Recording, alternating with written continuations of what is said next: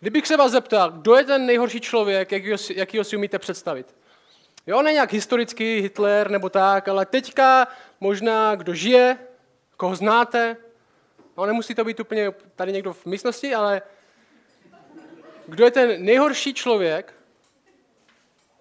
třeba v Šumperku, možná to je soused, možná to je někdo jiný, možná... Představte si nějakého takového člověka, kdo je fakt jako špatný člověk. Ať už je to podvodník, nebo násilník, nebo to prostě takový hajzlík, nebo politik, nebo všechno dohromady.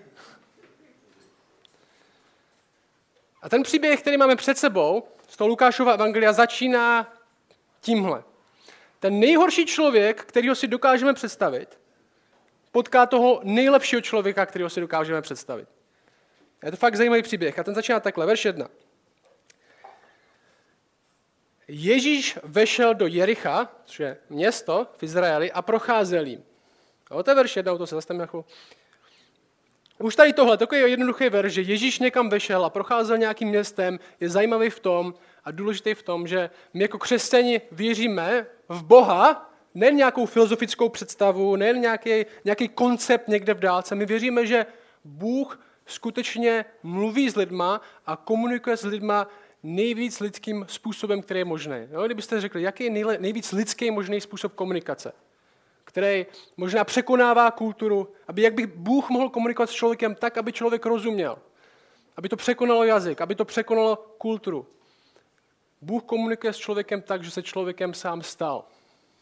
Tím nejvíc lidským možným způsobem Bůh ukazuje na sebe nejvíc v osobě Ježíše Krista. My tady vidíme, že tady Bůh v těle chodí po městech, prochází Izraelem a mluví o tom, co, kdo vlastně je, co Boží království znamená. Už tady tahle skutečnost, že tam Ježíš chodí, je úžasná skutečnost. A verš 2 říká tohle. A hle, podívejme, byl tam muž jménem Zacheus. Ten byl vrchním celníkem a byl bohatý. Jo, celník. A tohle úplně není ten, ten celník tady, v tom Izraeli. Není úplně někdo, kdo sedí na hranicích, kontroluje pasy nebo kontroluje, jestli, jestli vezete moc zboží. Není to někdo, kdo se dívá, jak, jestli na černo pálíte slivovici nebo něco takového. Ten celník tady je výběrčí daní. Jo, to je to, co znamená ten celník, to je výběrčí daní. A není to úplně výběrčí daní, který někde sedí na úřadě finančním věrychu a razitkuje. Celníci a výběrčí daní, možná podobně jako dnes, byli jedni z nejvíce nenáviděných lidí v Izraeli. A tak se o nich Bible mluví. Třeba v Lukášovi 15 v předchozích kapitolách je napsaný o Ježíši. Přibližovali se k němu všichni celníci a hříšníci, aby ho slyšeli. Bible má kategorii těch nejhorších lidí a říká jim hříšníci a pak má ještě speciální kategorii a celníci. V Matoušovi je napsané tohle. Stalo se, když byl Ježíš u stolu v domě, hele, přišlo mnoho celníků a hříšníků, aby stolovali s ním a s jeho učedníky. Když to uviděli farizové, byli náboženští lidé, říkali jeho učedníkům, proč váš učitel jí celníky a hříšníky? Speciální kategorie lidí. Celník je jedna z nejvíce náviděných profesí v té době. Představte si to, v Izraeli v té době, kdo vládnul v Izraeli v té době? Jo? Izrael v té době nebylo úplně nějaká autonomní říše v té době v Izraeli a po celém moderním světě vládala římská říše. Jo? Od Anglie až skoro po Indii, celá severní Afrika, všechno měla římská říše. Tedy Turecko celý, představte si tu obrovskou říše. A Izrael patřil do téhle provincie. A římská říše měla nasazený lidi v té římské říši, v podstatě jako kdyby tady starosta byl Římán a všichni a prezident byl Římán a obsazovali to a říkali, co mají lidi dělat a drželi to, měli tam vojska. Jo, v podstatě je to dost těžký přírodně čemu, ale v podstatě, když třeba Čechy byli protektorát Čechy a Morava za druhé světové války. Že loutková vláda, ve skutečnosti tady vládl někdo jiný, nemohli jsme, nemohli jsme mít své zákony, byli jsme okupováni cizím národem. A to se přesně děje v Izraeli. A otázka je takhle. Největší armáda, jakou kdy svět znal, římská říše, která vládne od Anglie až po Indii v severní Africe, jak takovou armádu uživíš? Jak takovou armádu uživíš? Kde vezmou peníze na to, aby mohli jíst, aby mohli si dělat nový meče, aby mohli pochodovat? Takže budeš vybírat daně. Takže budeš vybírat daně. A v té době jste úplně neměli na, na, na ulici obchody a ty měli EET a přiznávali, kolik vlastně prodali kávy, nebo, nebo nějaký velbloudí salon, kolik prodal velbloudů. Ne. Když jste chtěli vybrat peníze, tak musíte vidět, kde ty peníze jsou. A jak někdo z Říma, kdo přijede, kdo ani nemluví jazykem, zjistí, kde lidi ukrývají všechny své peníze, co všechno prodají. Ne, museli jste najmout nějakého lokálního typka, který, který tohle ví, zná své sousedy moc dobře, že jo?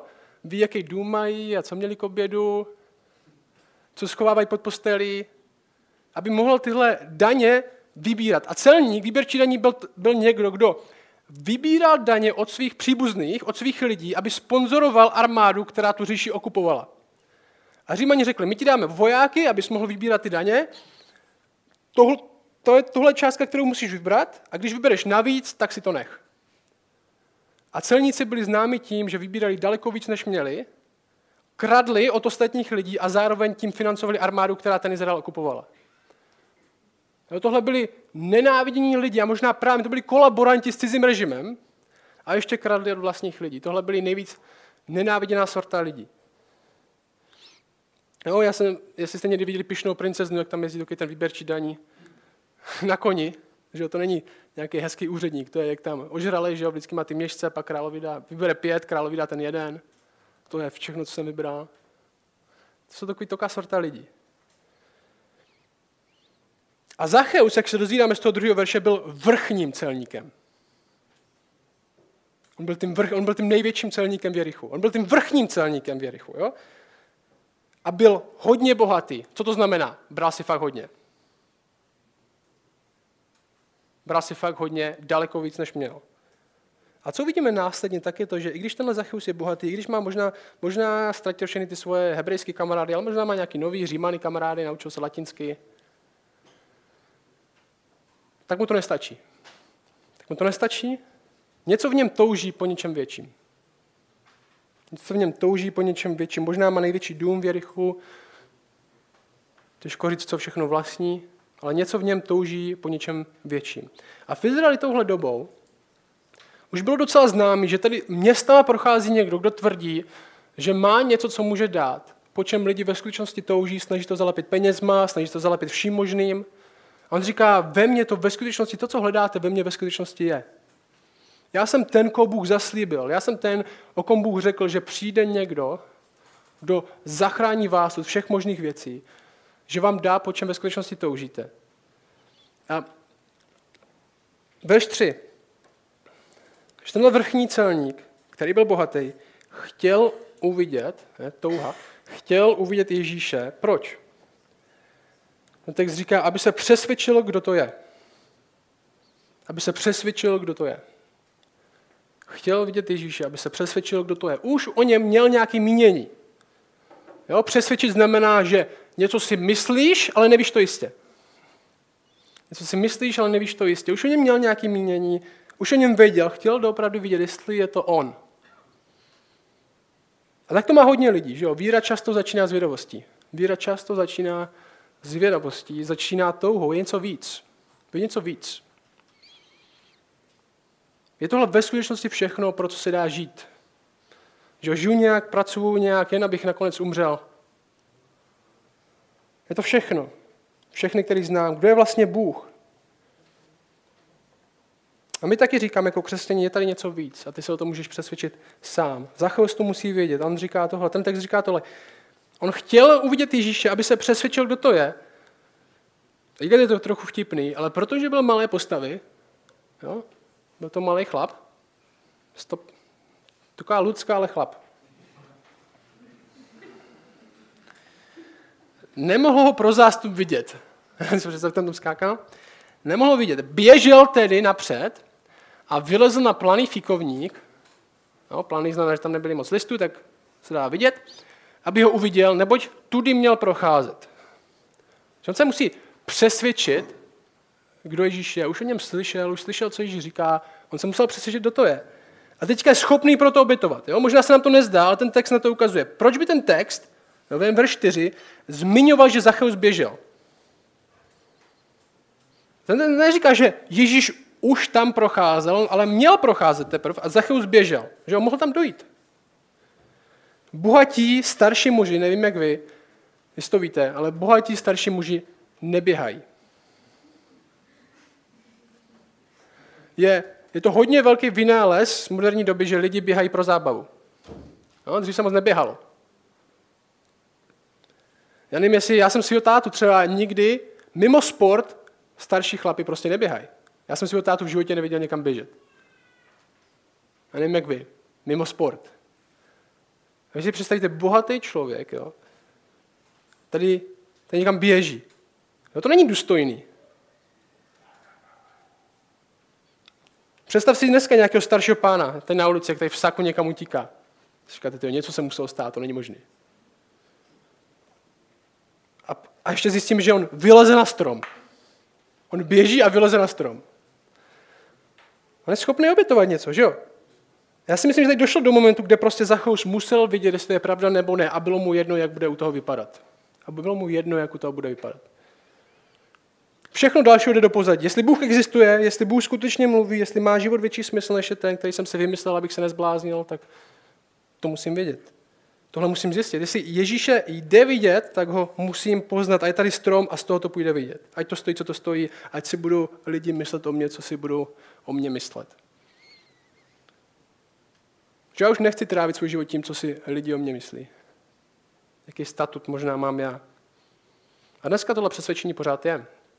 Ta otázka je, stačí ti, stačí ti to, pro co žiješ? Co když Bůh není nějaká pohádka pro děti? Co když skutečně existuje? Co když skutečně promluvil? Co když se dal skutečně poznat lidem? Co když se skutečně stal člověkem a žil, abychom, abychom ho mohli znát důvěrně, důvěrně? Co kdyby byl strom, na který bys mohl vylíst teď a vidět ho? Ten strom existuje, my tomu říkáme písmo. Věříme, že to svědčí v plnosti o tom, kdo Bůh je a my se můžeme číst a přesvědčit. A možná nás to bude něco stát a často stojí. Že jo? Většinou naše ego, budeme muset přiznat, že jsme se mýlili například. Což je jedna z nejtěžších věcí pro lidi. Přiznat, že jsme se mýlili. Jak pro lidi, co jsou nevěřící, tak pro lidi, co jsou věřící. Nebo všechno nevěděli. Možná se z nás někdo bude dělat srandu. Možná si děti ukazovali na Zecha, který, když tam v sandálech nějaký běžel, lezl na strom. A kdo by z nás na ten strom ne, nevylez? Kdo z nás by na ten strom nevylez, kdyby jsme, když jsme věděli, že to prostě stojí za to?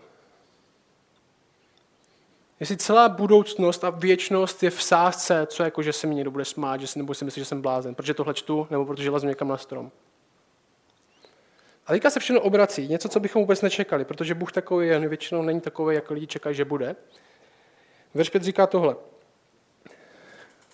Když Ježíš přišel na to místo, zhlédl, no, koukl nahoru na ten strom a řekl, Zaché, slez rychle dolů, neboť dnes musím zůstat v tvém domě. Ten text převrací tu myšlenku, že to vlastně není o tom, co Zacheus udělá, aby poznal, kdo Bůh je. Není to o tom, co musí Zacheus udělat, udělat, aby si ho Bůh všimnul, ale je to o tom, že Bůh ví, kdo Zacheus je, bez toho, aniž by cokoliv Zacheus udělal. Že on není nekřičí. On říká, tady, tady, tady, koukej. Zná ho. Bůh zná. Bůh zná jeho jméno dokonce. Že jo? Ta touha poznat Boha nestačí. Bůh musí poznat nás. Je to jako kdybychom začali číst Bibli dneska po nějaké době zjistili, že ve skutečnosti my tu Bibli čteme, ale ta Bible začala číst nás. Já myslím, že znáte tady tenhle pocit. Vy, kteří jste to zkoušeli číst. On říká, slez dolů, jdeme k tobě domů. Tak nevím, jestli myslí všechny, on tam má ještě 12 učedníků, to takový pozvat sebe na návštěvu, že jo? Jdeme k tobě domů, je nás 13. Tak snad máš dost jídla.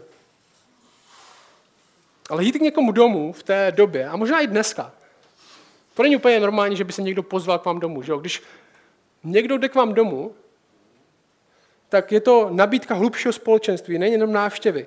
A tady obzvlášť. Že Bůh mu nedá jenom podpis jako nějaká celebrita, tak jako když tady procházel, tak já si ti teda podepíšu na tričko. On se stává jeho přítelem. On se stává jeho přítelem. Když ve skutečnosti zjistíme my, kdo chce, nebo kdo je ten, který se chce stát naším přítelem, tak to vytváří radost, která nejde vysvětlit. Verš 6 říká tohle. On rychle slezl, okamžitě, že to není žádný pochyb, že by slezl. A z radostí ho přijal. A tohle celý v tom Jerichu a možná v té ulici zbudí skandál. To je skandál. Tohle zbudí rozruch. Co udělají všichni, kdo to vidí? Jo? A nemyslíme si, že bychom nebyli mezi nima. Verš 7. Všichni, kdo to uviděli, začali reptat. Vešel jako host k hříšnému muži. Všichni, kdo to uviděli, začali reptat, vešel jako host k hříšnému muži. Ne pár lidí, ne někteří, všichni. Všichni. Nemohli uvěřit, že Bůh šel k takovému člověku, jako byl on. Nemohli uvěřit, že takový člověk mohl být s Bohem. Že Bůh přece musí být pro jiný lidi než on. Jo, to není ten typ lidí přece, který by Bůh měl rád.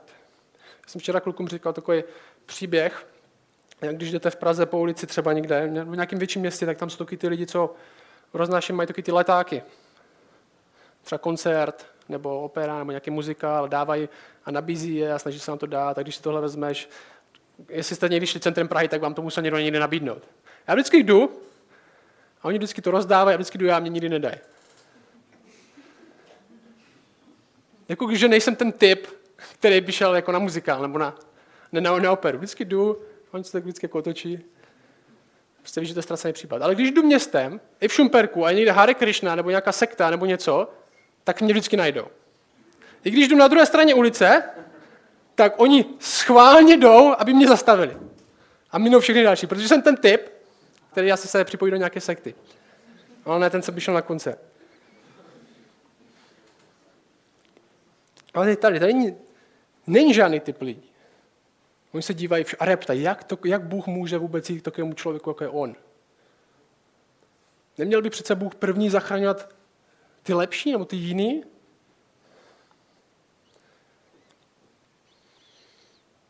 A není to tak jenom, že by si neuvědomovali, jak špatní jsou oni sami, ale oni neví, jak dobrý je Bůh. A jsem přesvědčený, že my jako lidi nevíme, jak jsme špatní, nebo si to nedokážeme uvědomit, protože nevíme, jak Bůh je dobrý. Jo, někdy, jsme, někdy jsme přesvědčeni ve své profesi nebo v čemkoliv, co děláte, jste přesvědčeni, že jste docela dobří, až přijde někdo, kdo je daleko lepší než vy. Jo, pak zjistíte, tyjo, tak já, já úplně... Anička umí teďka nakreslit I. Jo, dělá čárku. Umí. A říká, I, já jsem lepší jak Anička. Jo, já umím celá becedu. A pak přijde někdo jiný, kdo umí nakreslit ase a vypadá to jinak než pes, kůň, žába. Je daleko lepší umělec než já.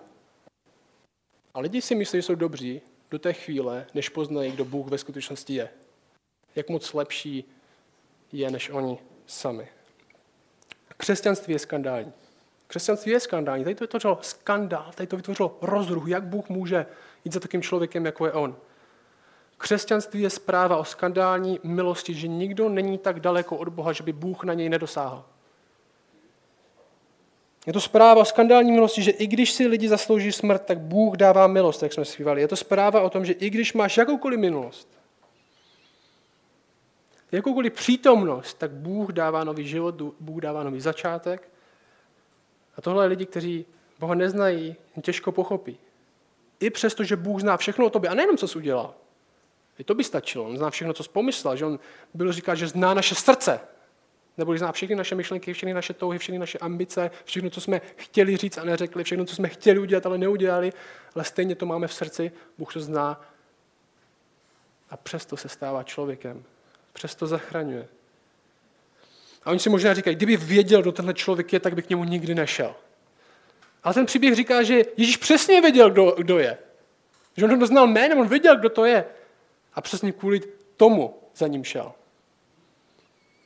Protože ho znal, protože viděl, že tenhle člověk ho potřebuje. Jo, mě si v Šumperku taky lidi často vymýšlejí věci. Slyším to každý druhý den, někdy jsou to úplně lži. Jaký příběh, jak jsem někde... No, co nebudu říkat ani. A nebo často říkají, nemůžu uvěřit, že tenhle je křesťan. A možná to říkají vás taky. Nemůžu věřit, že tenhle je křesťan. Kdyby, kdyby ho znali předtím. A co na to řeknu já? Amen. Já tomu taky nemůžu věřit.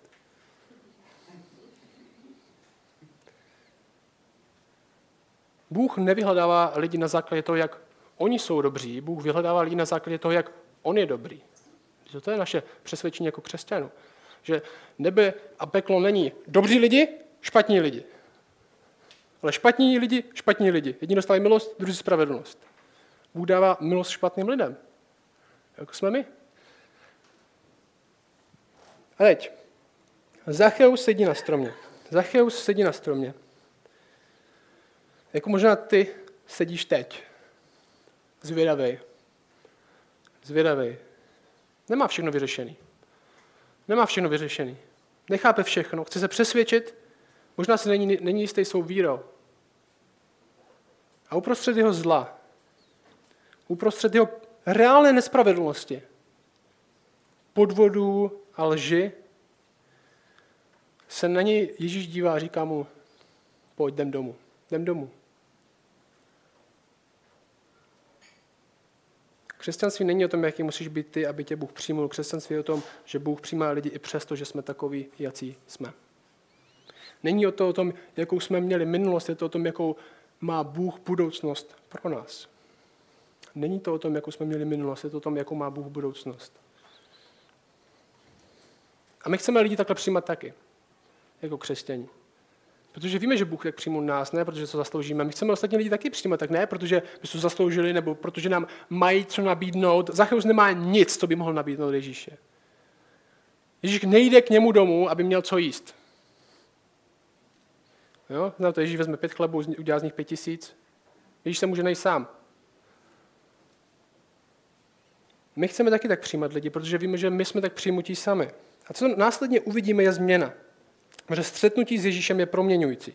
Že křesťané nejsou lidi, kteří teda hřeší nějak, a protože můžou hřešit, protože pak přijdu za Bohem a řeknu teda sorry, bože, že jsem hřešil, ale ty jsi tak dobrý, tak mi to, tak mi to odpustíš. Ne, křesťané jsou lidi, kteří se střetli s Bohem a to je začalo radikálně měnit. Se střetli s láskou a nechcou hřešit, protože jsou promění tou láskou a mají, začínají mít Boha rádi, že jo? Jako kdybych přišel ke své manželce a řekl bych jí, tyjo, tak kdybych tohle ti udělal, tak bys mi odpustil, ale řekla jo. A já říkal, pohoda. Ne, říkal, tyjo, tam mě má ráda, že i tohle mi odpustí, tak nikdy to, i nikdy to neudělám.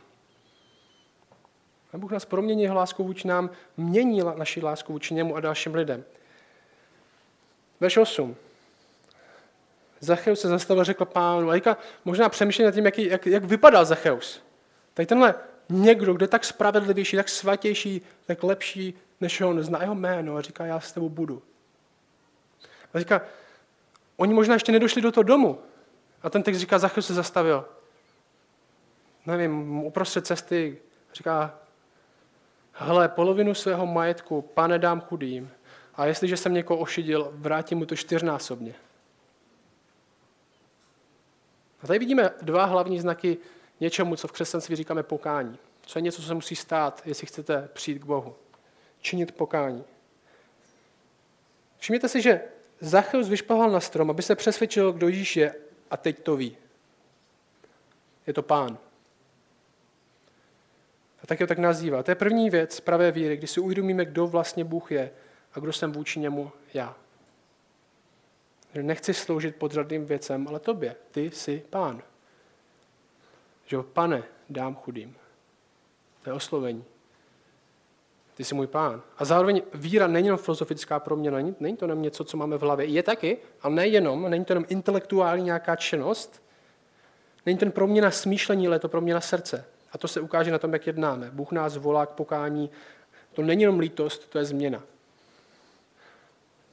To je otočení se od něčeho a jít jiným směrem.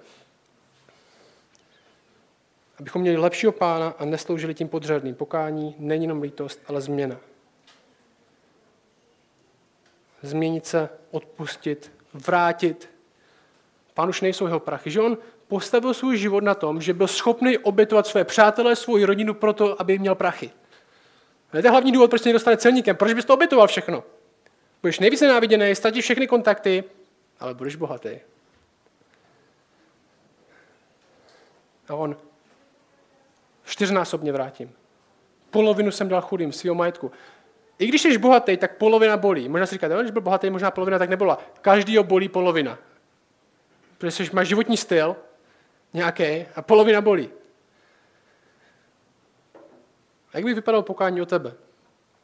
A co musíš udělat ty? S kým musíš mluvit ty? Co bys měl vrátit? Ne, aby tě Bůh měl rád, ale protože tě má i přesto.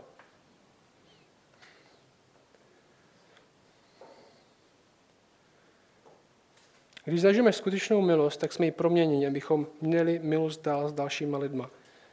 To, co Bůh s náma dělá, my říkáme, nám nemění jenom hlavu, ale mění nám srdce. Kde přestáváme milovat sami sebe tak moc, začíná pořád lpět na tom, co je pro nás, ale začínáme milovat Boha a ostatní lidi. Základní proměna křesťanství je změna lásky, ne smýšlení jenom.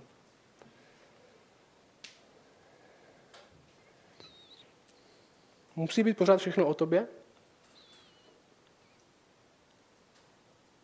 Používáš lidi, abys, no místo toho, abys jim sloužil, používáš je?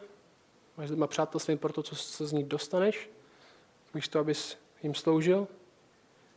Je těžký pro tebe být štědrý s ostatníma? Straníš se lidem, protože sám je být jednodušší? Náš život je svědectvím o tom, kdo je náš Bůh, ať už jsme věřící nebo ne. A to platí pro všechny. Ha? Platí pro všechny. Buď ukazatelem na to, pro co žijeme, co milujeme Bůh, buď Bůh s velkým B nebo s malým B. Ať jsou to prachy, kariéra, rodiny, štěstí.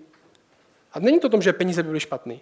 Jo, je plno skvělých křesťanů, kteří jsou bohatí a používají své bohatství dobře. Rodinný štěstí je taky důležitý. My chceme, aby, aby manželé spolu vydrželi celý život. Že jo? Nejlíp, jestli to dokážou.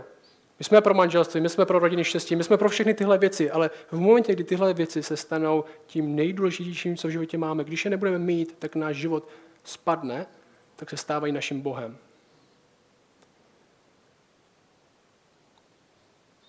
Náš život je svědectvím o tom, kdo je náš Bůh. A Ježíš řekne následující jako odpověď na tohle, co se děje. On řekne, verš 9. Dnes se dostalo záchrany tomuto domu.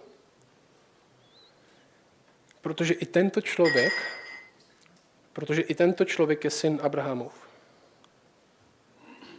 Chci, abyste viděli tohle. Záchrana přišla do tohohle domu, ne protože Zacheus někam dal peníze. On řekne, záchrana přišla do tohle domu, protože Zacheus dal dobrý dar církvi. Kolik stojí záchrana? 10 tisíc. Proč? Protože i tento člověk je syn Abrahamův. Co to znamená? I tento člověk patří do boží rodiny. I tento člověk patří do boží rodiny a Bůh zachraňuje to, co je jeho. Bůh zachraňuje to, co je jeho. A Bible říká dál, že skrze víru všichni, kdo naši naději dáváme do Krista, se stáváme součástí jeho rodiny. Říká, tak jsme adoptovaní jako děti. Bůh nás nezachraňuje, protože jsme morálnější než ostatní, protože nějak vypadáme trochu, když jsme trochu víc uhlazenější a někam chodíme v neděli do kostela, ale protože jsme jeho. Protože jsme jeho. A Ježíš ten celý příběh zakončuje tímhle. Verš 10. Neboť syn člověka přišel vyhledat a zachránit, co je ztraceno. Neboť syn člověka, to je oblíbená jeho přezdívka, kterou používá sám pro sebe, přišel vyhledat a zachránit, co je ztraceno. Tohle je naše naděje. Tohle je naše naděje. Tvoje a moje. Jak pro nás, kteří jsme byli ztraceni, tak je to naše naděje. A jsme teď nalezeni, tak pro ty, kteří teď ztracení jsou. Říkáme, že je něco hlubšího, pro co jde žít. Něco opravdovějšího, ne něco vágního, někde eterického, někde nějaký Bůh na obláčku, ale reálný Bůh, který promluvil. Bůh, který se stal člověkem. Už nemůžím, nemusíme použít náhražky s malým B, Boha, co nám dává svět. A můžeme mít zatím opravdovým. To je naše vyznání. Byl jsem ztracen, všech křesťanů byl jsem ztracen a teď jsem nalezen.